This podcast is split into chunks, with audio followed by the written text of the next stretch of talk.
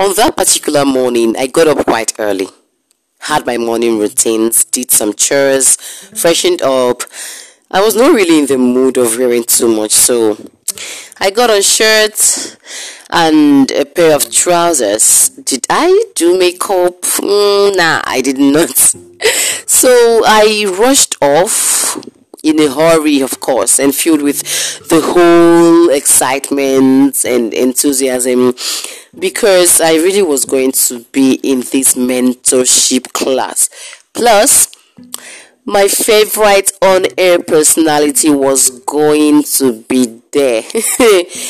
I hit the road, dealt with public transportation, and the whole drama it comes with. Saddening. I arrived at the junction I was supposed to get picked up at. gang gang. and guess what? Guess what? The guy that was supposed to come pick me up was not there. Was not there. I had to dial his number. I died and died and died and died my hands out, but no way. My battery drained out come join and ah, I was so devastated with the whole thing being in a nowhere land and having no means of contact.